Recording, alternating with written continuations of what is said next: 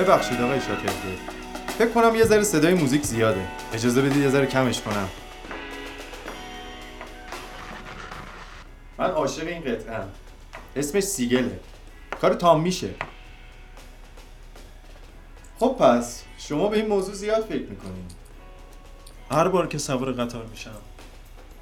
شاید به خاطر صدای قطاره. نمی‌دونم. صدای قطار خیلی وقتا آدمو به تفکر وامی داره به هر حال هر بار که از پنجره قطار شهرها، جاده ها، مزرعه ها از جلوی چشمم میگذره بلافاصله به این فکر میفتم که چه چیزی آدم رو وادار می‌کنه حرکت کنم. رانندگی کنم. منتظر اتوبوس شن گاو و گوسفنداشون رو ببرن چرا؟ به این طرف و اون طرف برن. خواهش می‌کنم یکم سرتون رو خم کنید. چه؟ نیرویی وادارشون می‌کنه به جای اینکه یک جا بی حرکت بمونن این کار رو انجام بدن؟ به هر حال باید نیرویی وجود داشته باشه. این کارا رو که سر خود نمی‌کنن. من اول یه سانتیمتر کوتاه می‌کنم بعدم به هم میگین شخم زدن، گاو دوشیدن، تعمیر نیروگاه ها امضای قرارداد، ذخیره کردن هیدروکربن چرا این کارا رو می‌کنن؟ به هر حال این سوال برای آدم پیش میاد نه؟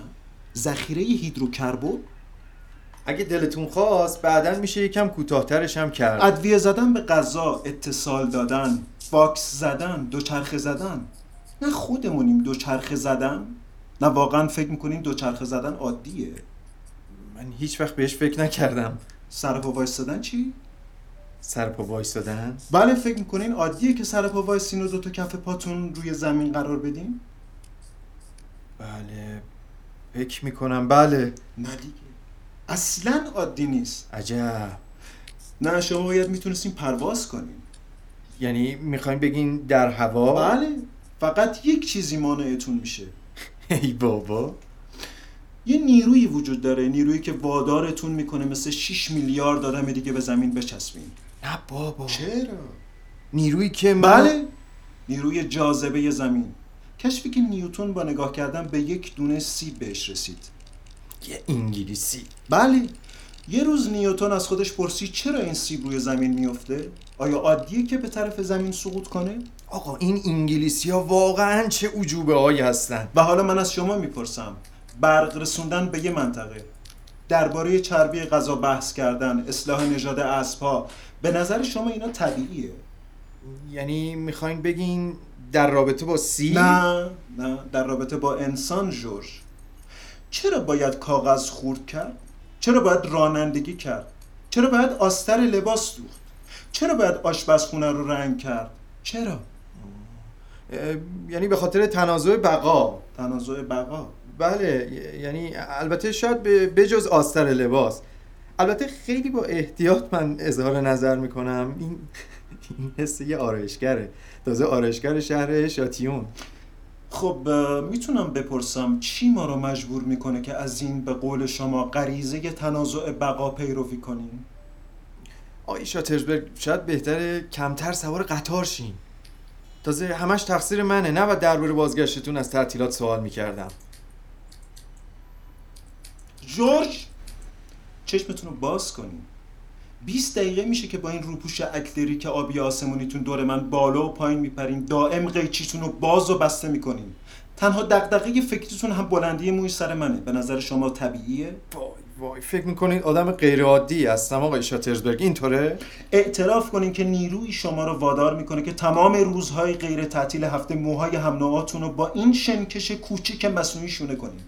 به من نگین که این عمل ناهنجار جزو ذات و خمیره وجودی شماست. قبول کنین که برای این به دنیا نیومدین که از صبح تا شب ماشین اصلاح رو روی گردن هم بکشین. زنم هم شبا وقتی دیر به خونه میرم همینو بهم میگه. زنتون بهتون میگه که کروموزوماتون اصلا برای آرایش مو رنگ کردن یا اصلاح ساخته نشده نه اینو نمیگه آیا یادتون میاد که در دوران جنینی تمایلی به شامپو داشته باشین؟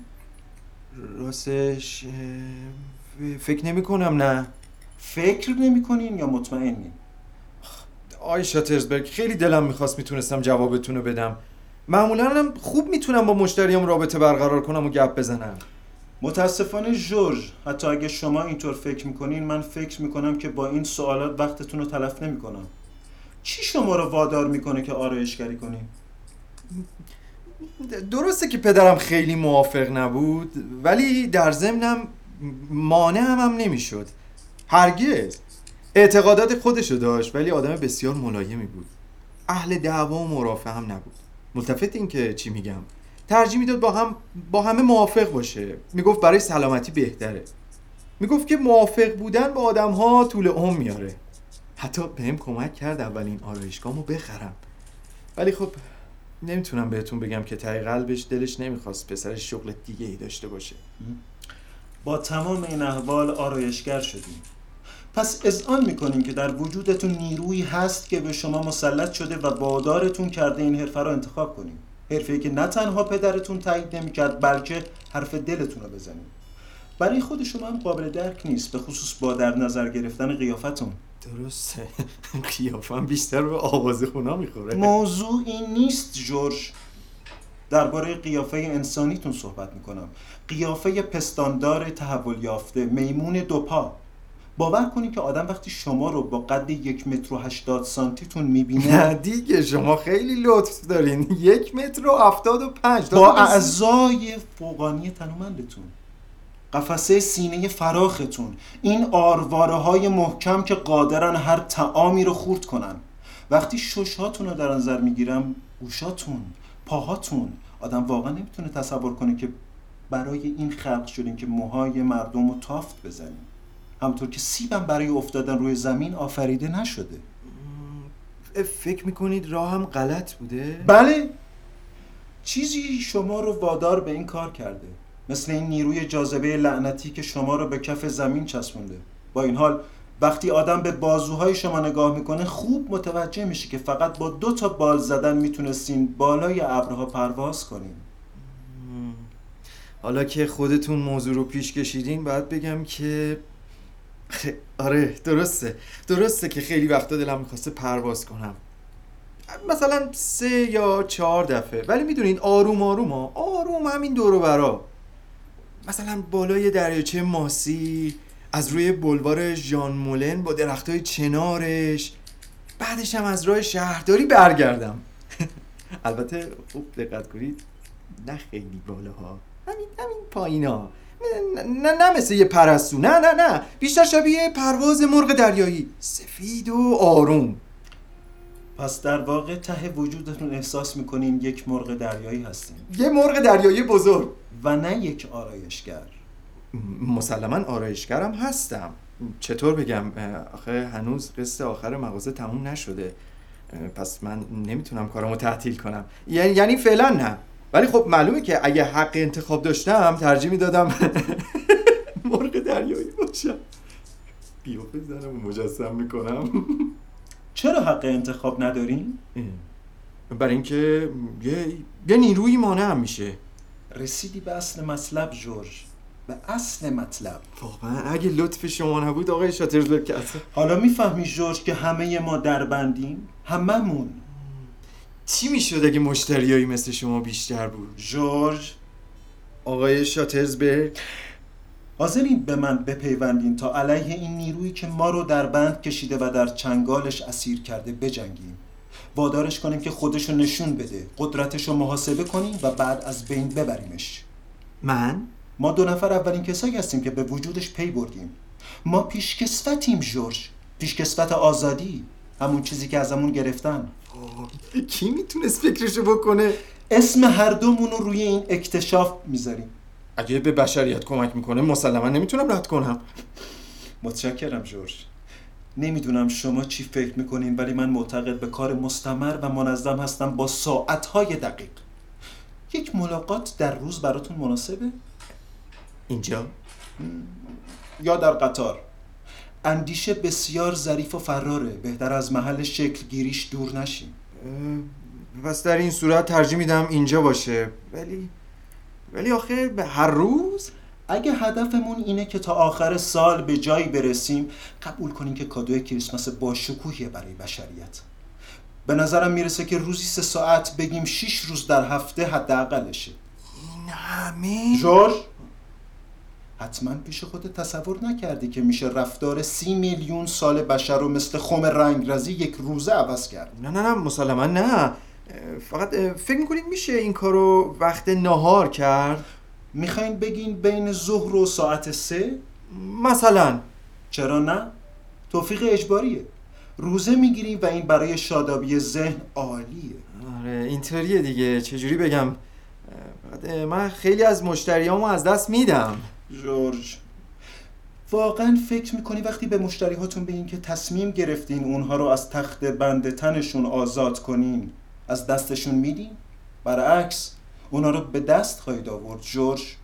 وقتی تا چند وقت دیگه با اونها بالای سر شهر متروک پرواز می‌کنین باور کنین که دعاتون خواهم کرد که سه ساعت در روز شانه و قیچی رو از اونها دریغ کردین. بله بله. کاملا حق با شماست. می‌دونید آقای شاترزبرگ؟ تا حالا هیچ کس هرگز مثل شما چشمای منو باز نکرده بود. عالی.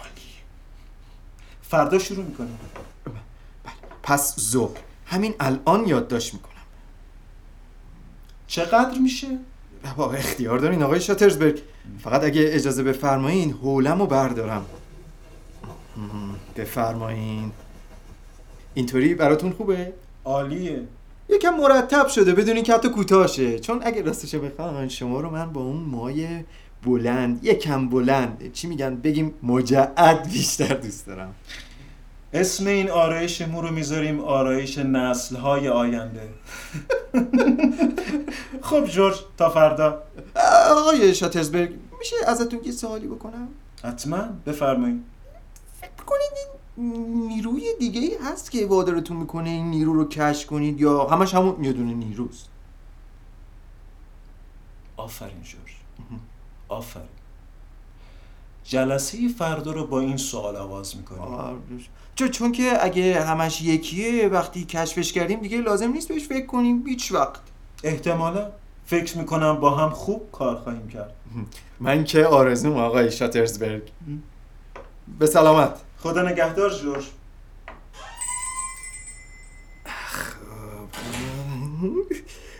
جارو جارو کوچولو کجایی؟ من یه ذره باید اینجا رو جارو کنم. آب پیدات کردم. رفتی برای خود قایم شدی. خب.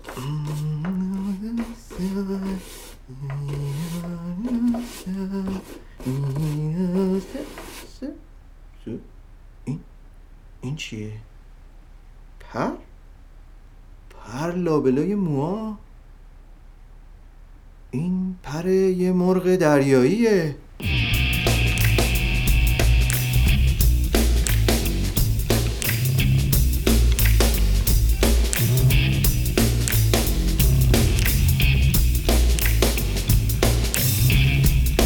سلام شنونده رادیو سگ سیاه هستید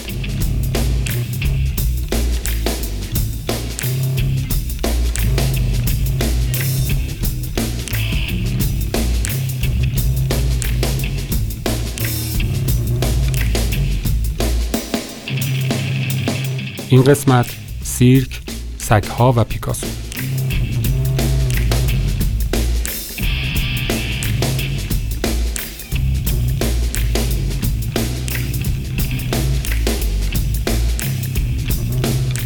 این قسمت با حمایت فیدیبو و تهیه کنندگی رادیو گوشه منتشر میشه.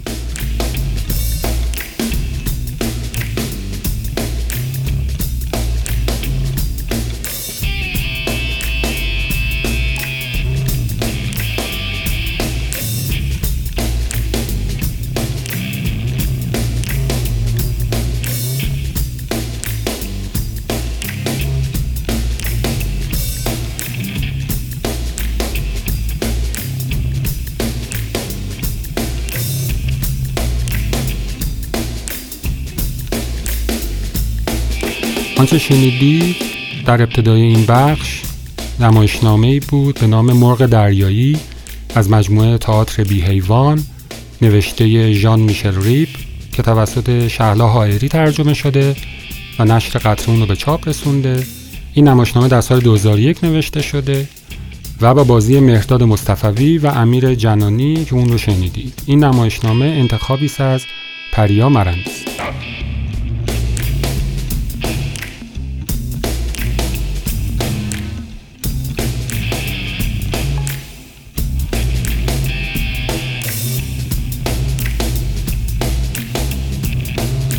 آنداک بارک رو میشنوید از ساوت گنگ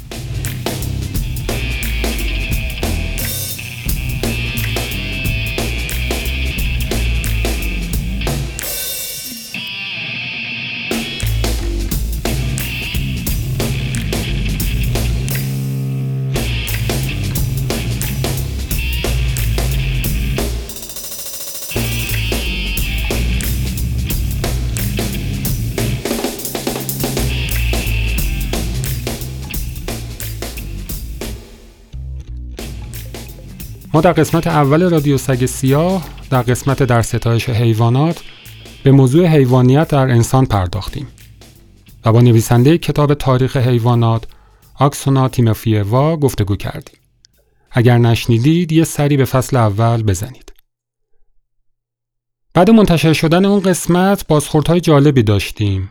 از همون موقع شنوندگان اون از ما خواستن که یه قسمت دیگه درباره حیوانات بسازیم. راستش حدود یک سال طول کشید تا بتونیم از منظر دیگه به این موضوع بنگریم. پس خوش اومدید به سیرک سگ سیاه و تماشاچی رابطه انسان و حیوان باشید.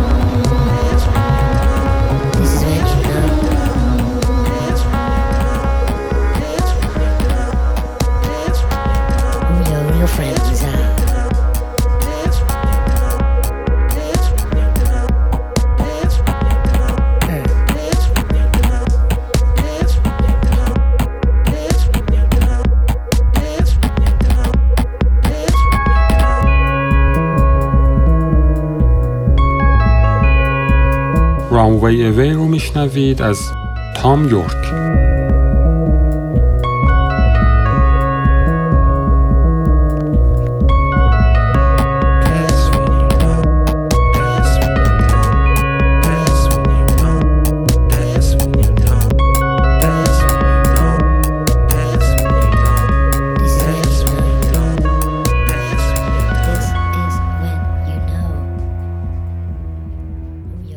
در روم باستان اجرای برنامه های نظیر اسب دوانی، عرابرانی و مبارزه میان گلادیاتورها با یکدیگر یا با حیوانات باعث ایجاد حیرت میان جمعیت می‌شد. سیرک از میان رقابت و خون زاده شد. اما تعریف امروزیمان از سیرک برمیگردد به قرن هجدهم وقتی فیلیپ آستلی انگلیسی که خود سوارکار بود آکروبات بازها دلقک ها از سواران نمایشی و غیره را کنار یکدیگر جمع کرد. حالا بعد از گذشت دو قرن از شکلگیری سیرک ساختارش دچار تغییراتی اساسی شده است. شاید کمتر کسی در ابتدا می توانست تصور کند که حیواناتی که نقشی اساسی در سیرک ها بازی می کنند ناپدید شوند و انسان جایشان را بگیرد. سیرک معاصر روشی نو در پیش گرفته است. و از خصیصه های تئاتر بهره می جوید و عنصر داستان را چاشنی کارش کرده است. در سیرک معاصر تعلیم حیوانات اگر بشود نامش را تعلیم گذاشت نه تعدیب رفته رفته کمرنگ شد. حالا سیرک به جایگزینی انسانی احتیاج داشت و چه جایگزینی بهتر به نام دلغک. سیرک هنر اجراست و معمولا با داستانی ادغام می شود اما تفاوتش با شخصیت پردازی تئاتر در این است که اجرا کننده به شیوه تئاتری داستان را روایت نمی کند. چرا که مشغول حرکات هیجان انگیز است و اگر شبیه کاراکتر به نظر برسد همانند فیلم هایی می شود که تماشاچی می داند قهرمان اصلی شکست ناپذیر خواهد بود و یک تنه لشکری را حریف است. در سیرک فردیت بازیگر نسبت به نقشش در جایگاه بالاتری قرار دارد و کاراکترها بر اساس نوع و شکل بدن فرد اجرا کننده مشخص می شوند. سیرک یک اسطوره ساز پرقدرت است که به شیوه های سمبولیک به اجرا در می آید تا دنیا را ورای مرزهایش تعریف کند و بازتاب دهد. سیرک مرزهای هنجارهای اجتماعی و جسمانی را جابجا جا می کند. سرپیچی کردن از قوانین مشخصه سیرک است. سیرک به خاطر جذابیت خراب کارگونش به عنوان تهدیدی برای سامان اجتماعی تلقی شده است. حتی تا جایی پیش رفت که برای دوره‌ای حاشیه نشین بودن سیرک ها طبقه متوسط جوانان اروپایی را مجذوب خود کرد تا آن را به عنوان دریچه‌ای ببینند به سوی آرمان شهر آنارشیستیشان. جراحت بخش جدا ناشدنی بدنهای اجرا کنندگان در سیرک است. فاصله زیادی میان تصویر بدنهای مجذوب کننده اجرا کنندگان با واقعیت بدن آنها وجود دارد. در پشت صحنه مجروحند و نیاز به مراقبتهای دائمی پزشکی دارند. اما سیرک یکی از سخت گیرانه ترین انضباط را به بدن انسان تحمیل می کند. اگر از ایده تعدیب فوکو به این موضوع نگاه کنیم خواهیم دید که اجراگران شدیداً مطیع توقعات و مرزبندی ها هستند که در تناقضی واضح با اتحاد طولانی آنها در فرهنگ مردمی با اسیان و در حاشیه بودن است.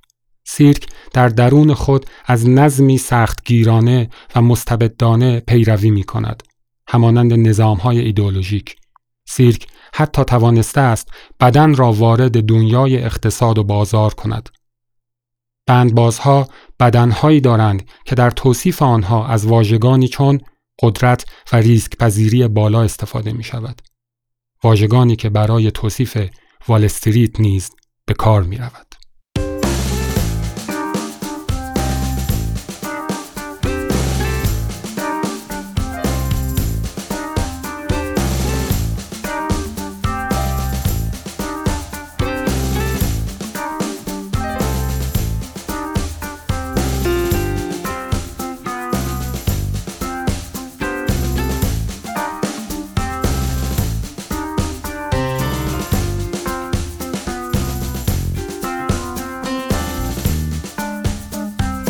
آنچه شنیدید برداشت آزادی بود از مقاله در باب سیرک معاصر نوشته فروزان قاسمی که در اردیبهشت 1398 در سایت نهست منتشر شده است.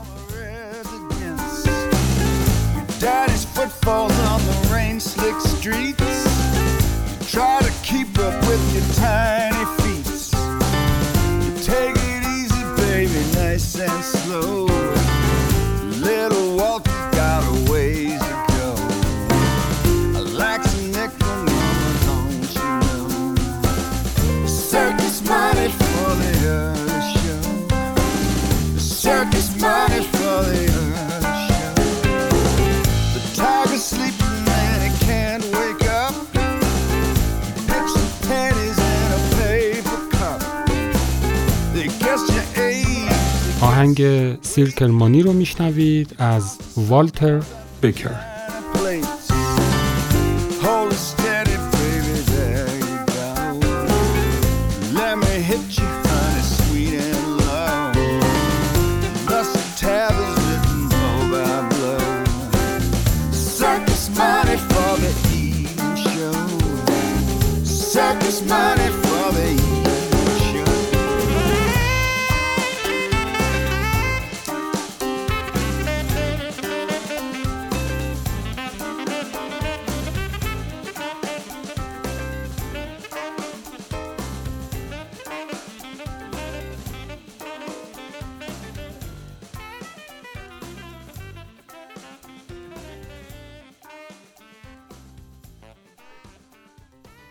خب می‌رسیم به بخش سینمایی رادیو سگ سیاه ناگهان بالتازار فیلم عجیبیه.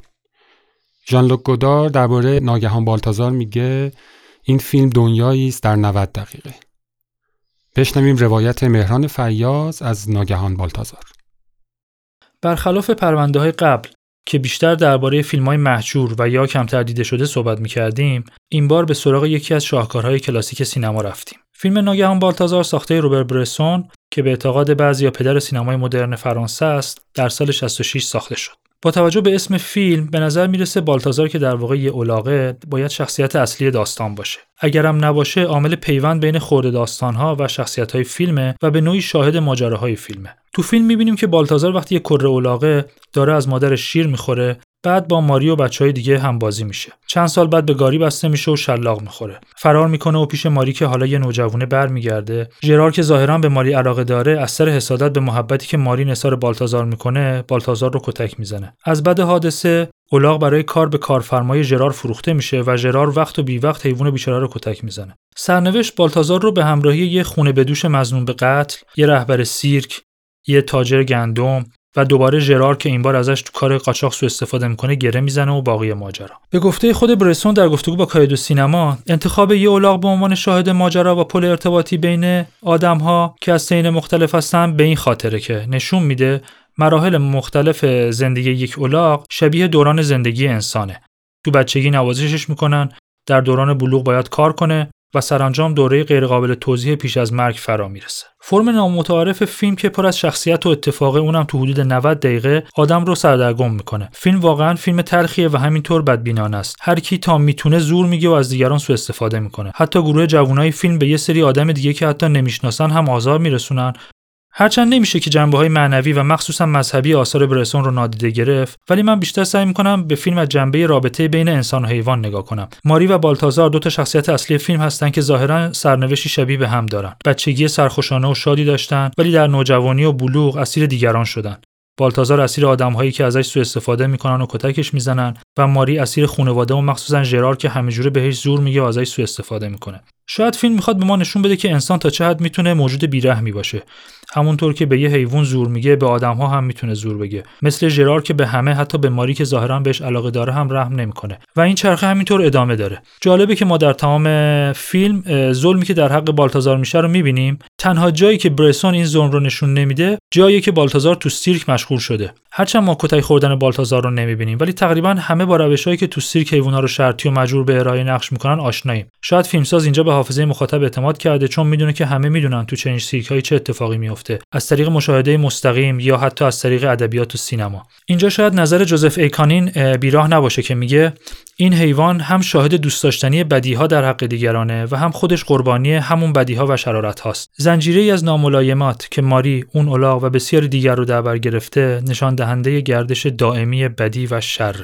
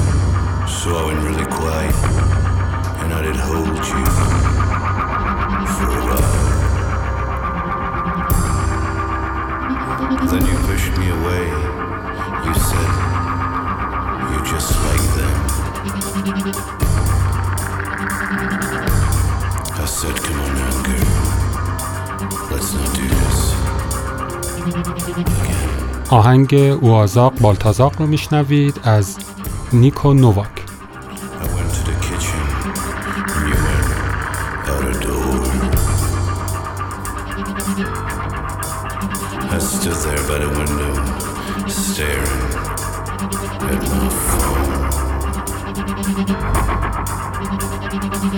I've opened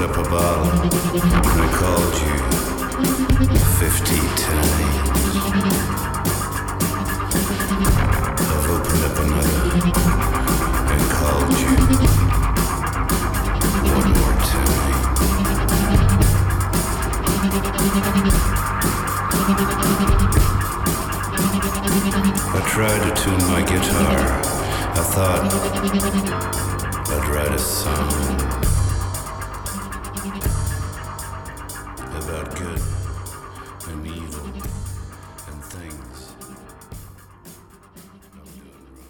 خب در این قسمت رادیو سگ سیاه یک مهمان تلفنی داریم و گپ و گفت می‌زنیم با ماهور زهرایی، عکاس و ناشر.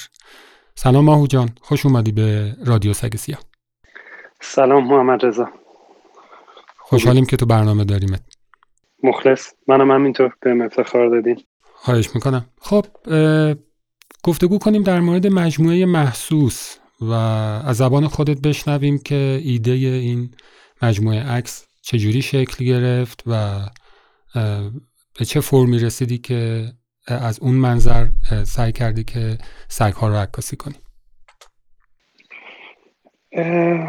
محمد رضا من با سفرهایی که می‌رفتم این برانور ایران و مخصوصا شمال تو فصل پاییز و زمستون اه، شبا همون بیخوابی های هممون و اینا که داریم. دیر وقت خب تجربهش کردیم. آره حسابی. دیر وقت می‌زدم بیرون. مخصوصا این پروژه چون تو ماسوله شروع شد. می‌رفتم بیرون و میگشتم تو اون فضای خیلی جذاب و دلانگیز اونجا که توی مه و نمور محیط و اینها بود. و با این سگا کم کم مواجه شدم و آشنا شدم و باشون زندگی می‌کردم و و همراهیم می‌کردن. خیلی عجیب بود چون شبای خلوتی بود. اینا حالا یا به دلیل اینکه بیان ازم غذا بگیرن یا به خاطر اینکه یه همدمی داشته باشن تو اون لحظات و زمانی که بیرون بودم می‌دیدم بعضیشون به یه فاصله ای با من راه میرن و میچرخن. هم یه حالت محافظت کننده ای از من پیدا کرده بود حس می‌کردم. همین که یه چیز جالبی بود. که باعث شد که توجهم بهشون خیلی جدی جلب شه. خب همین من می‌خوام بدونم که چه چیزی واسط جذاب شد که در واقع تو نقطه کانونیت قرار گرفتن و شروع کردی ازشون عکاسی کردن. چه تفاوتی داشتن مثلا با بقیه سگ ها ببین توی خار... یعنی فضاهای شهری و زمانای غیر ساعتهای عادی و اینا آدم که یک سگ و یک حیوانی که حالا سگهایی که من ازشون عکاسی کردم همشون اهلی بودن. وقتی آدم اینها رو تنها می‌بینه بی صاحب می‌بینه سوالی که براش پیش میاد اینه که خب این که اهلیه یه قلاده گردنشه یا داره کنار راه میره و هیچ مسئله باد نداره پس وحشی نیست. این این چرا صاحبش نیست؟ این چرا تو سر خونه زندگیش نیست؟ این چرا وله؟ چرا تو این سرما بیرونه؟ این این چیزی بود که واسه من مسئله شد که کم کم کشفش کنم چرا اینا توی تنهاییشون توی شب توی جایی به جای اینکه سر زیر س- یه سقفی باشن یه سرپناهی باشن داشته باشن مگه سگ گله نیستن؟ چرا ولن؟ یکم منو حساس کرد همین موضوع بهشون و اون دفعات اول ازشون چند بار عکاسی کردم. ولی این سوال مون تو ذهنم که این سگایی که انقدر اهلیان اه، چرا رهان و هیچ سرپناهی ندارن هیچ کسی بهشون غذا نمیده گدایی می‌کنن غذا رو؟ و خب خیلی صحنه ناراحت کننده ای بود واسه من. خب دلیلش متوجه شدی؟ آره با تکرار این اتفاق با اینکه چند بار که سفر رفتم و با همین موضوع مواجه شدم اصلا موضوع کارم از یک سری چیزای دیگه کم کم چرخید رفت سراغ این سگا. به همین دلیل. چون واسم یه سوال بزرگ شده بود و یک بخشی از تمرکزم توی سری سفرها فقط سگ شده بود. و تو این گشت و گذارا و سوال کردن از آدمات هی روز و شب و اینا اگه کسی می‌دیدم این سگا چی هن؟ مگه اهلی نیستن؟ مثلا به یه آدمی می‌گفتم این سگا آقا مثلا سگ اهلی مگه نیست؟ مثلا با این پرسجوها متوجه شدم که اصلا قصه این سگا چیه؟ و اون قصه هم این بودش که اینا سگ اهلیان سگای گلن و برای اینکه توی زمستون و پاییز گلهداری اصولا دیگه از رونق میفته و وجود نداره اینا رو رها می‌کنن تو طبیعت برای اینکه هزینه نگهداریشو ندن.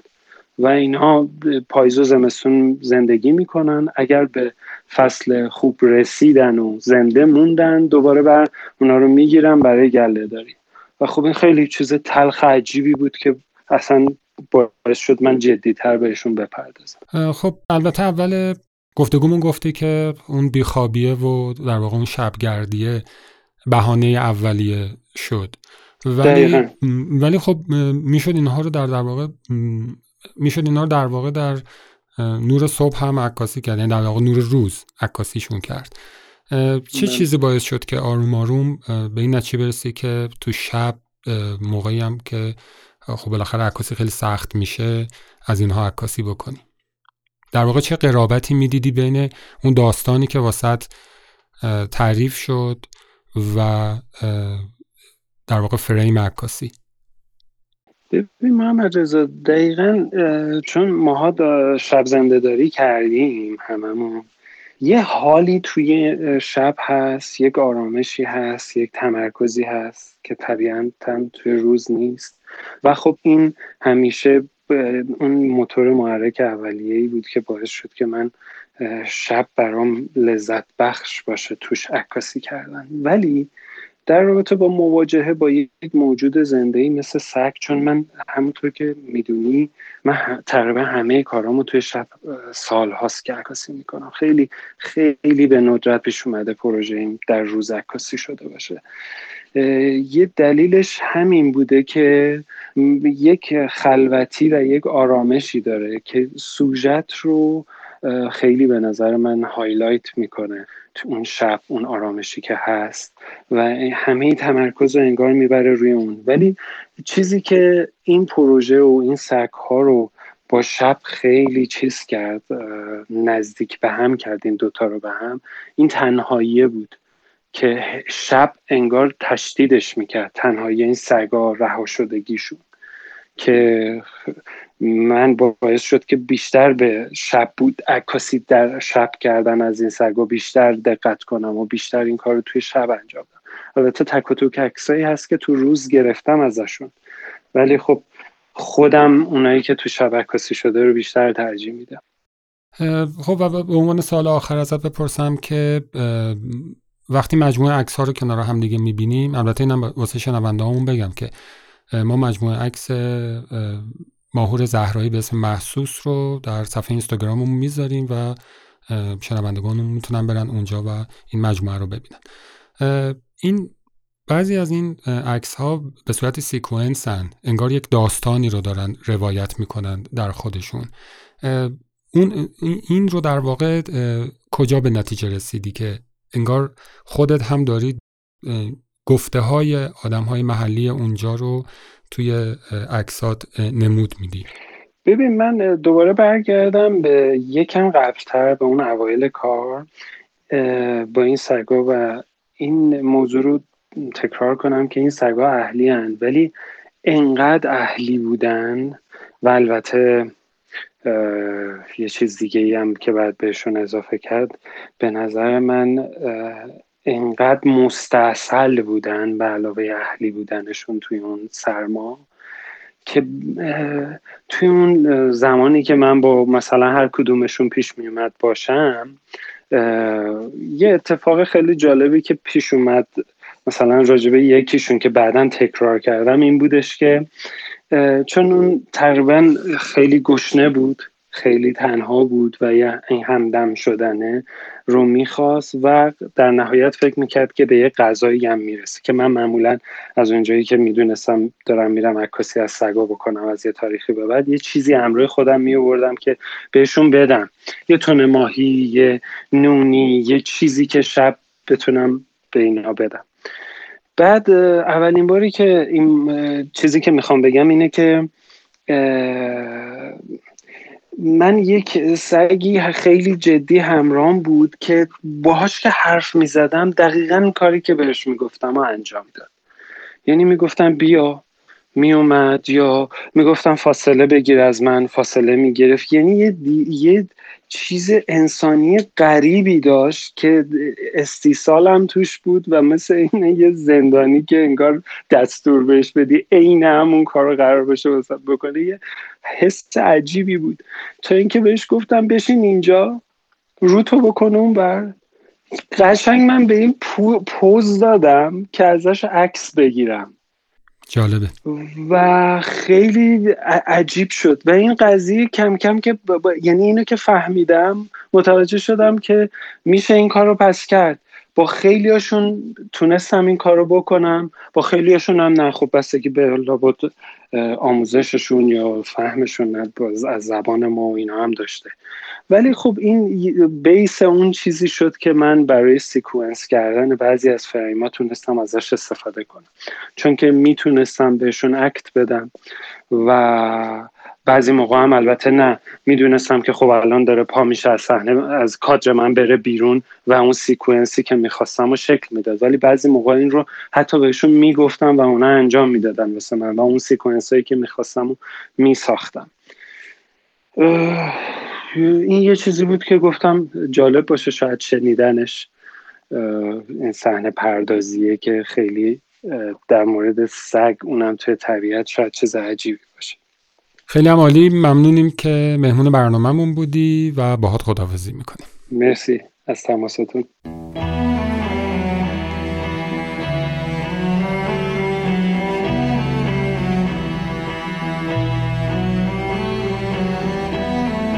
I walk the lonely streets. I watch the people passing by.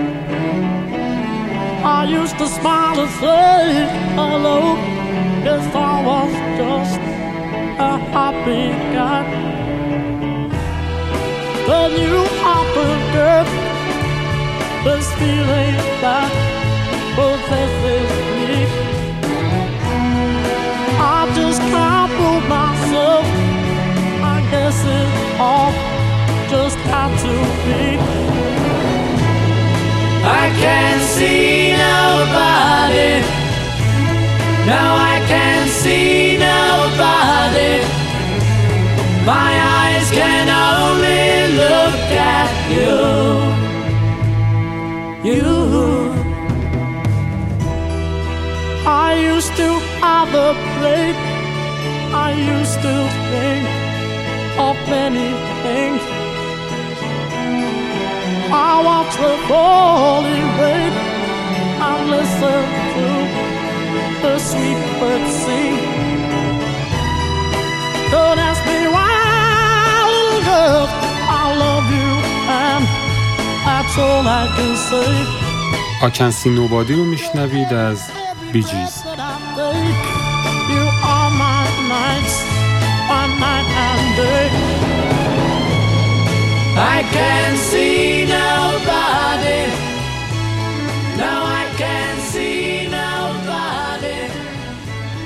My eyes can only look at you. والت ویتمن زاده 31 می 1891 و در گذشت 26 مارچ 1892 شاعر مدرن و روزنامه نگار آمریکایی بود که او را پدید آورنده شعر آزاد آمریکا می‌دانند. کتابی با عنوان برگ‌های علف شامل دوازده شعر بدون عنوان و یک مقدمه تاریخی نخستین دفتر شعر اوست. از ویتمن گزیده اشعار و کتابی به نام ای آن که مرا در دست داری توسط سیروس پرهام ترجمه شده که نشر مروارید اون رو به چاپ رسونده. شعر حیوانات که با صدای سمیه باغری خواهید شنید توسط ساحل بهمن برای رادیو سگ سیاه به فارسی ترجمه شده.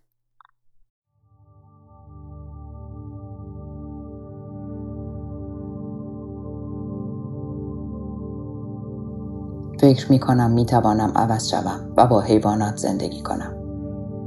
آنها بسیار آرام و به قایت ساکت هستند.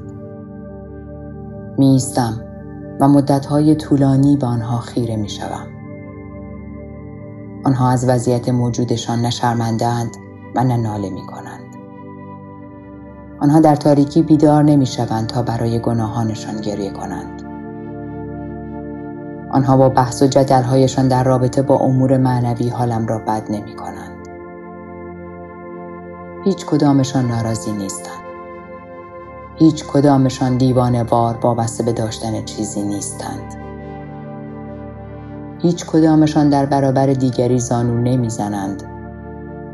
نه حتی آن دیگری که هزار سال پیش زندگی می کرده است. هیچ کدامشان در سراسر جهان جاه و مقامی ندارند یا ناشاد نیستند. بنابراین حیوانات رابطه خودشان را با من به نمایش می‌گذارند و من پذیرایشان هستم. حیوانات برای من نشانه هایی از خودم را می آورند که به وضوح آنها را در اختیار خود دارند. من در حیرتم که این نشانه ها را از کجا می آورند. آیا من این راه را بارها و بارها پشت سر گذاشتم و با سهل انگاری آن را به حال خود رها کردم؟ Un ancien message. Message 1. Mercredi 11 février, 16h52. Oui, alors, euh, euh, je suis pas sûre si j'ai le numéro correct. Leslie uh, Weiner, I thought this was in, um, uh, supposed to be in Canada.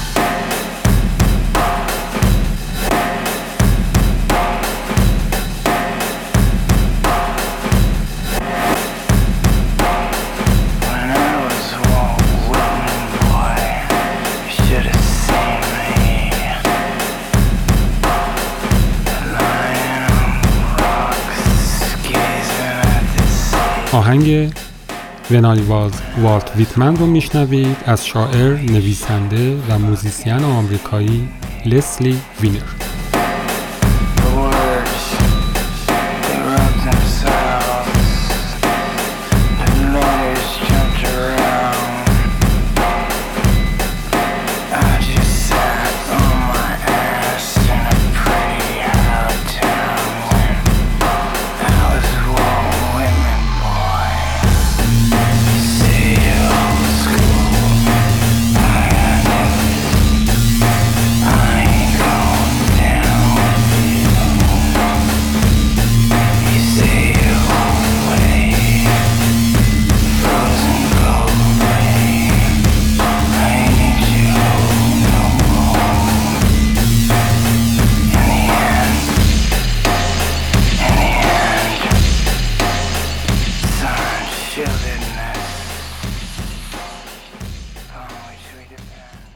در آوریل 1904 پیکاسو با واگن درجه سه قطار از بارسلون عازم پاریس شد و این بار می‌خواست برای همیشه آنجا بماند. خانه جدید او یک کارخانه فکستنی پیانوسازی در دامنه مونمانتر بود. ماکس جاکوب دوست پیکاسو نام آنجا را باتو لاووار گذاشت. در کل ساختمان یک توالت بیشتر وجود نداشت. تابستانها به قدری گرم بود که پیکاسو و دوستانش تنها به بستن پارچه به دور بدنشان بسنده می کردند و زمستانها به قدری سرد بود که چای در لیوان یخ می زد. پیکاسو در آنجا تنها نبود. سگش گت که در زبان کاتالونیایی به معنای گربه است همراهش بود. پیکاسو پیشتر در سال 1902 به همراه سگش به سفر رفته بود و با مداد طراحی این لحظات را ثبت کرده بود. مردی پیپ به دهان، قلاده سگ به دست. سگ و صاحب سگ هر دو به نقطه واحدی خیره شدند. اگر پیکاسو در آن دوران که هنوز به موفقیت چندانی دست نیافته بود، سگی در کنار خود نمی داشت، به نحو هولناکی تنها به نظر می رسید. پیکاسو سگها را دوست داشت و نمی توانست بدون آنها زندگی کند. پیکاسو در بارتو لاوار به غیر از گت دو سگ، یک گربه به نام میمیش و یک موش داشت. اما کماکان آرزو داشت که بز، مرغ و حتی ببر داشته باشد. خیلی زود پیکاسو همزیستی حیوانات رام و وحشی را در سیرک مدورانو کشف کرد. جهانی که خودش اقرار کرد او را افسون کرده بود. در آن دوران پول زیادی برای بیرون رفتن نداشت. از این رو باند پیکاسو نامی که دوستان پیکاسو روی خودشان گذاشته بودند در خانه او گده می گرفتند و شبهای طولانی را در اتاق پیکاسو که بوی شدید رنگ و سگ می‌داد به صبح می رساندند. هروئین می کشیدند، چای سرد با لیمو میخوردند یا در تئاتری هم بازی می‌شدند که صحنهشان را خودشان ساخته بودند. ناگفته نماند که سگ پیکاسو بودن هم کار آسانی نبود. دست کم در خلال سالهایی که او در پاریس اقامت داشت. بیشتر اوقات سگها در اتاق تنگ و تروش پیکاسو که آتولیش هم محسوب می‌شد توی دست و پا بودند. گرتود استاین نقل می کند که یک بار وقتی به ملاقات پیکاسو رفته به عینه دیده که چطور او سگ را مثل یک مبل این طرف و اون طرف می کرده است. پیکاسو با سگها مثل انسانهای بالغ رفتار می کرد گویی که آنها خودشان مسئول خودشان هستند. فرناد اولیویه می‌گوید زیاد طول نکشید تا سگها هنر یافتن غذا را یاد گرفتند. در بهار 1912 پیکاسو بسیار ناگهانی فرناد اولیویه را ترک کرد و به همراه معشوقه جدیدش اوا گوئل راهی جنوب شد. کمی بعد پیکاسو به جورج براک نوشت کل شهر درباره او صحبت می کند. که البته منظورش نه معشوقه جدیدش بلکه سگش فریکا بود. هر وقت پیکاسو یکی از سگهایش را از دست می‌داد به سرعت و آمدانه سگی از نژاد متفاوت دیگری می‌خرید. خودش ماجرا را اینجوری توصیف کرد. دلم می‌خواهد هر کسی فردیت خودش را حفظ کند و دلم نمی‌خواهد با روح یک سگ دیگری زندگی کنم. وقتی سگی از زندگی من می‌رود تلاش می‌کنم خیلی زود جای خالیش را با سگ دیگری پر کنم. برخلاف دیگر زنها که پیکاسو آنها را ترک می‌کرد فرانسواز ژیلو چهار سال بعد از به دنیا آمدن فرزند دوم پیکاسو یعنی پالوما اعلام کرد که می‌خواهد او را ترک کند. پیکاسو با رفتن فرانسواز حس یک قربانی را داشت. در این شرایط دو تصویر از یک زن کشید که کسی جز فرانسواز نیست. زن در حال بازی با سگ. یک زن بزرگ قوی با قدرت تمام حیوانی را که در حال قلتیدن است به زمین میمالد. سگ موجود در این تصویر یان از نژاد باکسر است و در واقع نماد پیکاسویی است که زیر بار شکنجه در حال له شدن است. هرچند پالوما گفته است ما در خانهمان یک دامداری داشتیم. پدرم شبیه فرانسیس آسیزی بود. حیوانات قادر به مقاومت در برابر هاله او نبودند. پیکاسو وقتی با ژاکلین بود صاحب سگی به نام لومپ شد. دیوید داگلاس دانکن عکاس با یک سگ به دیدار پیکاسو آمد و خیلی زود فهمید که باید تنها به خانه بازگردد چرا که پیکاسو به عشق در نگاه اول باور داشت. پیکاسو بعدها که فهمید لومپ تا به حال نه خرگوشی دیده نه خرگوشی شکار کرده با مقوا خرگوشی درست کرد و خیلی سریع با مداد رنگی آن را رنگامیزی کرد و خرگوش سفید را به لومپ که سگ شکاری بود نشان داد. لومپ خرگوش مقوایی را به دهان گرفت تا برود به ژاکلین نشان بدهد و بعد آن را خورد. ژاکلین با خنده گفت فکر کنم لومپ تنها کسیه که یه پیکاسوی واقعی رو خورد.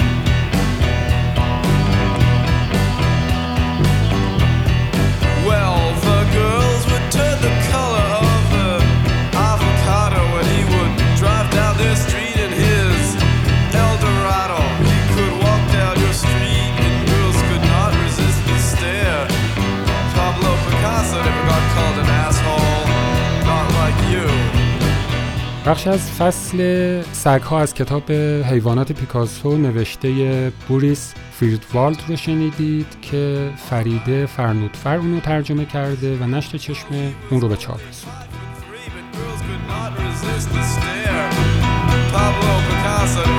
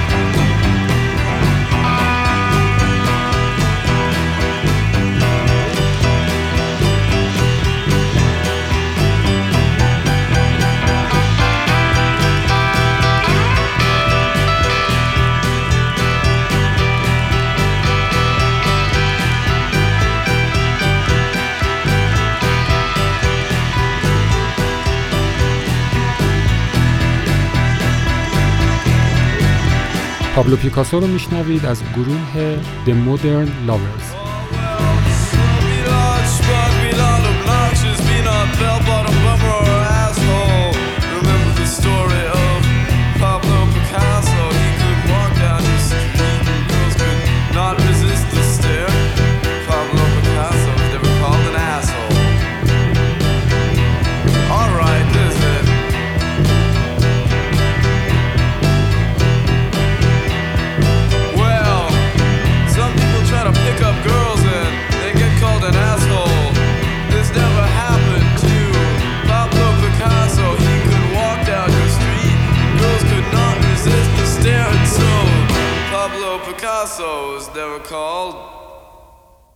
حالا بشنویم شعری از شاعر عراقی عامل الطی با صدای یعقوب الخنسا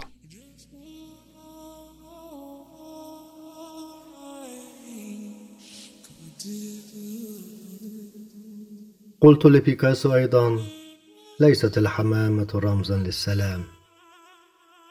إنها تأكل الحشرات والديدان والقواقع التي تحلم أن تعيش عمر خمس سنوات فقط إلى النهاية. إن الحمامة مثل الأمريكا يا بيكاسو. مرأة المرأة المرأة. لقد رأت كل ما فعلناه بالكرة الأرضية وما زالت مصرة على أن تقابلنا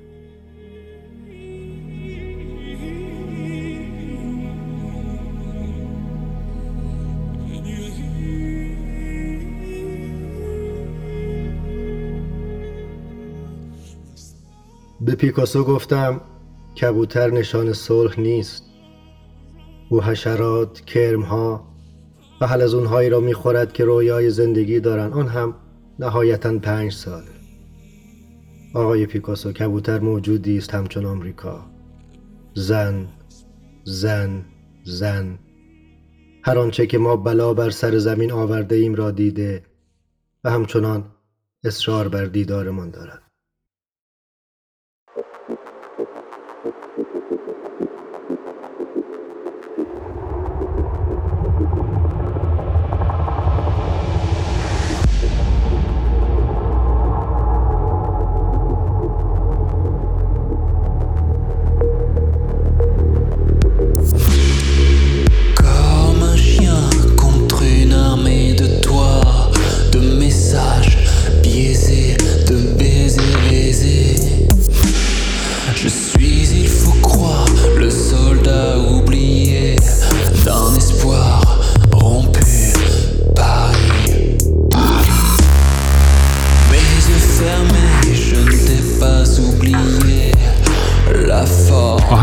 مینوتور رو میشنوید از ویو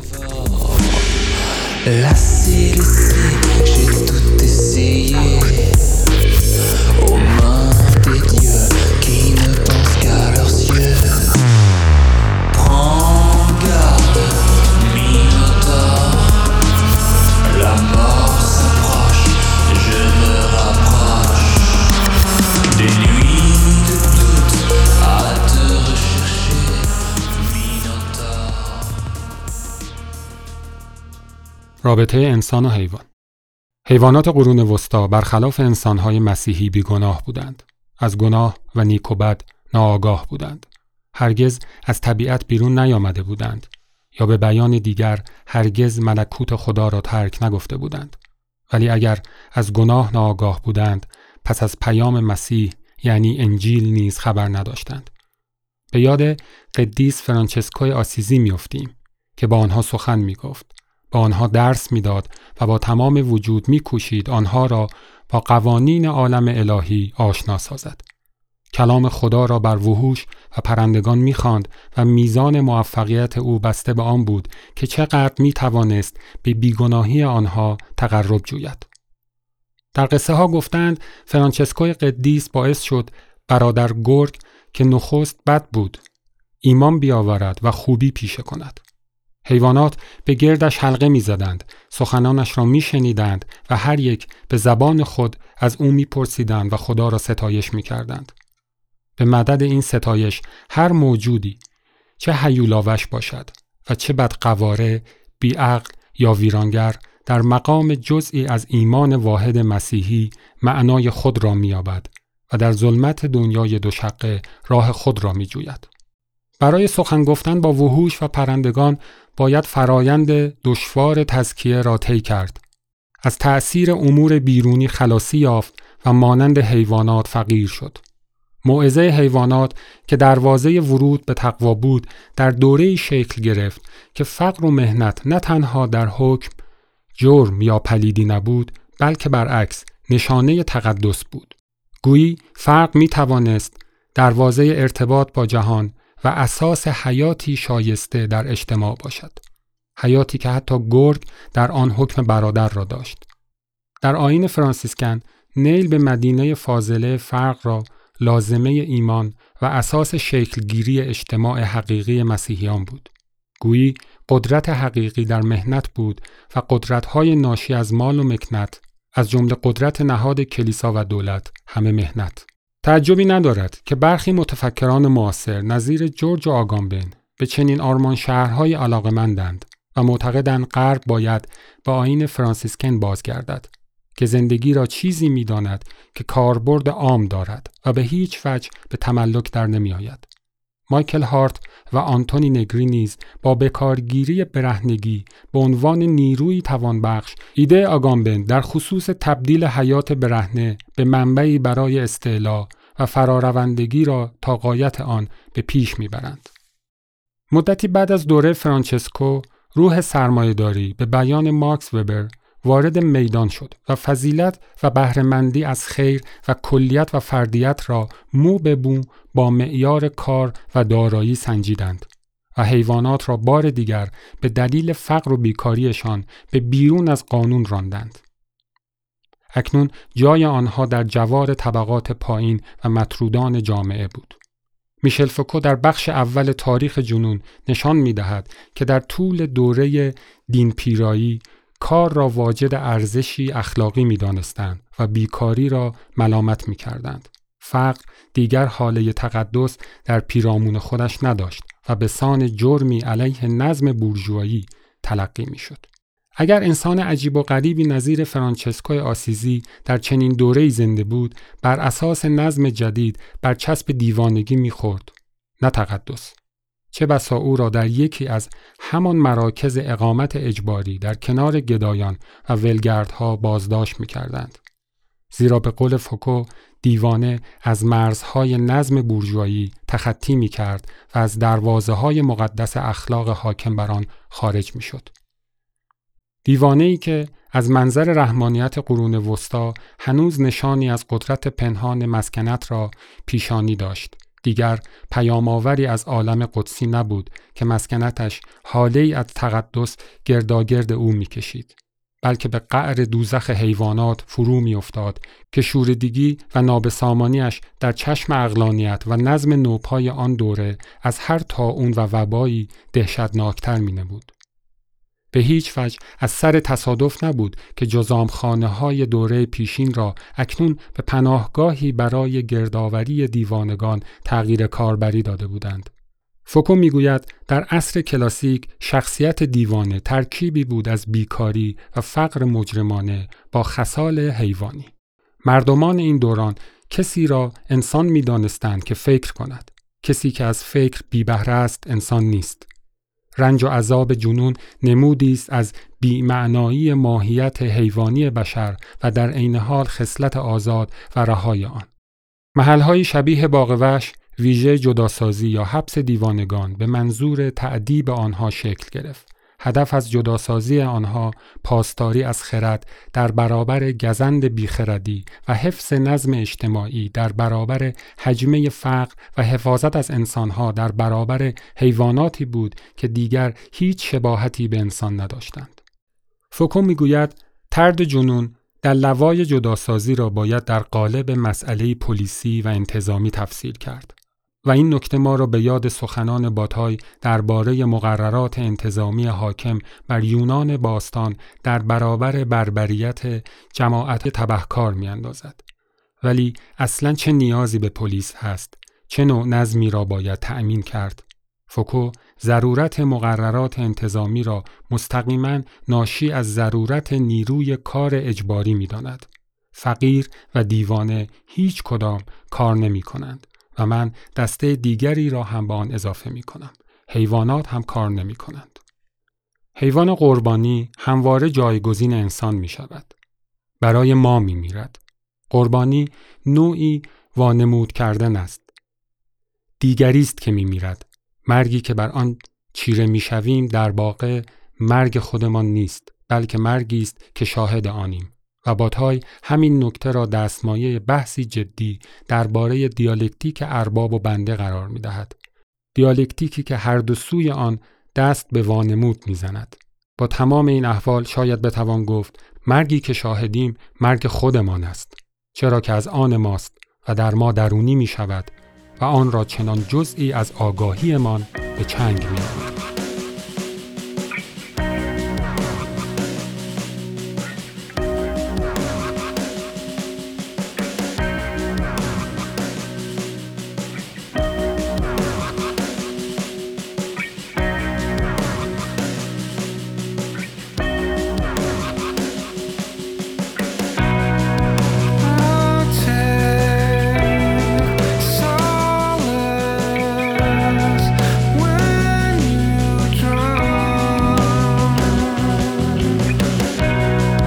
آنچه شنیدید بخشی از کتاب تاریخ حیوانات نوشته آکسونا تیموفیوا بود که توسط قاسم مومنی ترجمه شده و انتشارات دمان هم اون رو منتشر کرد.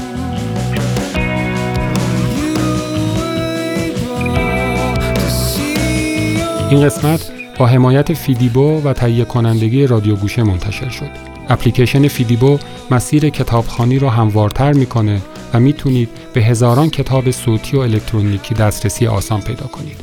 و علاوه بر کتابخانی و کتاب شنیداری، شنونده پادکست های دیگر رادیو گوشه باشید. پادکست های موزیک و فیلم، پیوست، خرقه، بنگاه شادمانی و رادیوسان با حمایت رادیو گوشه و فیدیبو منتشر میشن.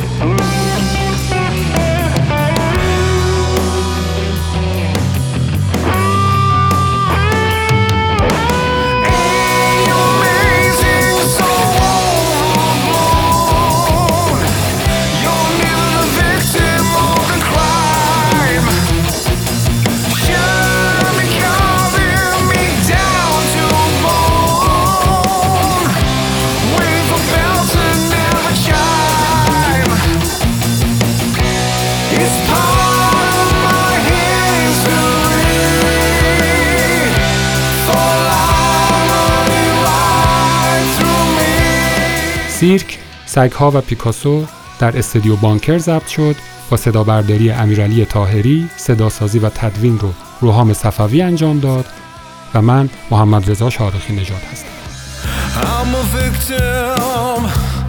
I will never follow. I won't implore Rather be me than hollow.